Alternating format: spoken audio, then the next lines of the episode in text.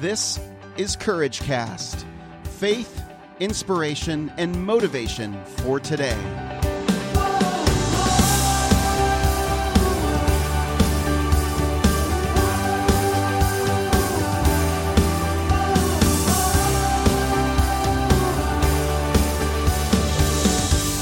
Well, hey everyone, this is Eric, and you're listening to another episode of Courage Cast. You know, when I was in college, my college roommate and I were dreaming big about writing a hit song and making it big in the music business one day. You know, we weren't believers in Christ at the time. We had no faith in God whatsoever, actually. But we did have an incredible attitude and belief that we would do great things one day. So much so that we titled our mixtapes of the songs that we wrote, which, by the way, I will never play those for you.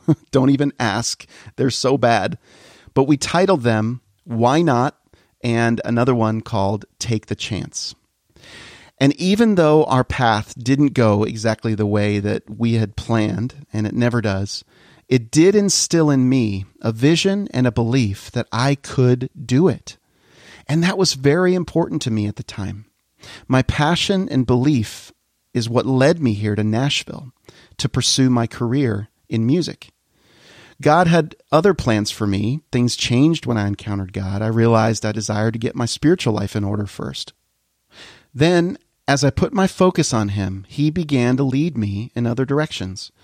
You know, I haven't always been adhering to what He says, as most of us can attest to in our lives. But I did, over time, have a persistent faith that He would lead me in the right direction as I learned more and more to listen to the Holy Spirit.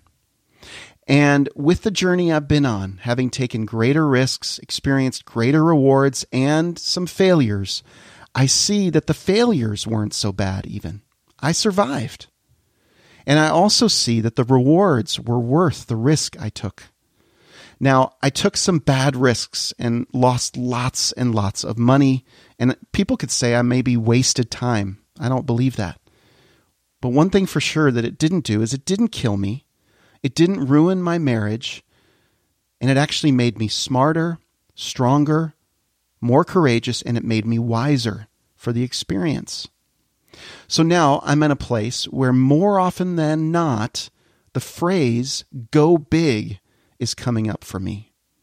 Why shouldn't I go big? Why shouldn't I be going big on everything I believe in? And the same is true for you. Why shouldn't you be going big?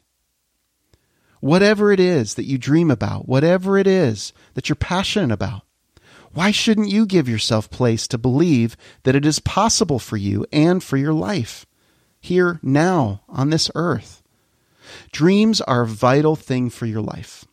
Dreams are a sure sign of your hopefulness. Do you believe in your dream? What's stopping you? What limits are you putting on yourself? What limits have you been believing that others have spoken over you? The truth is that God made you unique, special, and with a purpose. You have meaning. You have assurance that He doesn't give you dreams just to tease you and mock you and show you how ridiculous you are. That's what the enemy spends his time doing. Don't listen to the lie that you are a fool. You aren't a fool. You are courageous. You dare to dream big. Now it's time to do more than dream. It's time to fulfill what it is that God has given you, the dreams that He's given you. It's time to pursue it with your whole heart. You and I are not getting younger. We have limited time left here on this earth. What if you got a diagnosis of a terminal disease, for example? If it was all going to end for you in a year or two years or five years, let's say, would that motivate you to finally live? Or would it make you stay stuck in feeling sorry for yourself? Why me? I want to have you believe that you are not going to stay in that place very long. You can't afford to. You are made with a purpose, with a dream in mind by your Creator God. What is it going to take for you to start going big? Going big actually means starting with small daily steps, small daily actions that lead to something big. Keeping your eye on the next steps in front of you and not the mountain that's a few miles in front of you. Every day, just a few steps. There's a trick a runner friend taught me when running up a big hill. I may have mentioned it before on the Courage Cast. But his advice to me was focus on a point a few yards in front of me and commit to just getting there. Once you reach that point, celebrate. Celebrate in your mind as you run. Give yourself a little aha or woohoo. The same goes for you in your pursuit of going big. Celebrate your small victories along the way. Believe for the daily and weekly achievements. We often make the mistake of thinking we, we can get far more done than we really can in one year. But we also often make the mistake of thinking that we won't get enough done in 10 years. It's my hope that you'll do what I'm going to do. You've heard this expression before, I'm sure. I'm going to go big or go home. We've got to make investments now to do great things for the future. And forget about fear. Don't be afraid. Take more risks. No more regrets.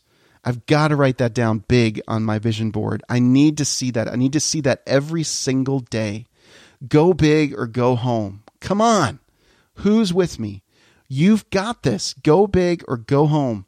You need to start thinking bigger. We need to start doing bigger. If there was no chance I could fail, what would I do?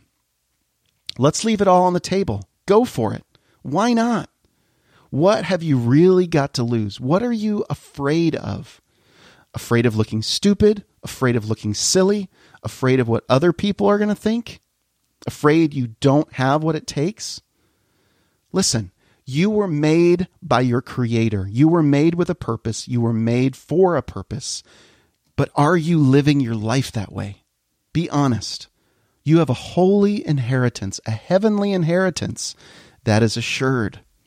Ephesians 1 11 through 14 says, In him we have obtained an inheritance, having be, been predestined according to the purpose of him who works all things according to the counsel of his will, so that we who were first to hope in Christ might be to the praise of his glory. In him you also, when you heard the word of truth, the gospel of your salvation, and believed in him, were sealed with the promised Holy Spirit, who is the guarantee of our inheritance until we acquire possession of it, to the praise of his glory. The question is do you believe what I just read? How much do you believe it? If you knew you couldn't fail and ultimately this world can't get you, there's nothing this world can do to you. Nobody, nothing that anybody can do, nothing anyone can say. They can take your life, even, but they can't take your inheritance, your purpose, your reason for being. If you absolutely knew you couldn't fail, what would you really do? Imagine living your life as if there is nothing that could happen to you, nothing that could touch you, nothing that could harm you, nothing that could hurt you, nothing to be afraid of, nothing that could affect you in any way whatsoever. How differently would you live your life? How differently would you choose choices that you make every day of your life? Because that's what the gospel says. The truth is, it's assured. Your place in the kingdom of heaven as a child of God is assured, right? Do you believe it or not? What would I do? I'd live my life completely differently. I'd live my life with boldness. I'd be going for things that no ordinary person would go for because we are not ordinary. We are going to look and act weird to other people. The more weird, the better. Embrace your weirdness, as Dave Ramsey would say. You know what? The bottom line is you are extraordinary. You are extraordinary in Christ. You are surrendered to Him and you can follow His lead and you're free. There's no levels, there's no ranks. No one's better than you, no one's worse than you in Christ. But you can re- when but when you recognize and realize who you are in Christ and what he's done for you, the freedom that he's purchased for you so that you may glorify him once again more fully and you may make his name great, it's going to change everything for you. You make his name great by stepping out and not giving in to fear. You make his name great by loving others with abandon because you know that there's nothing that that person can hurt you with. Your enemies, just like your friends, you can love them both equally. You're going to blow people away when you catch wind of this and when this becomes a habit for you. They will see a whole new you, more and more the new you, the you that Christ bought and purchased on the cross. That person will shine and make his name great. Remind yourself today of who he is and what he says about you.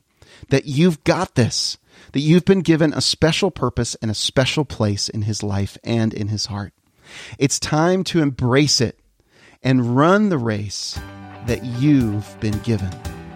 I'm Eric Nordoff, and this is Courage Cast.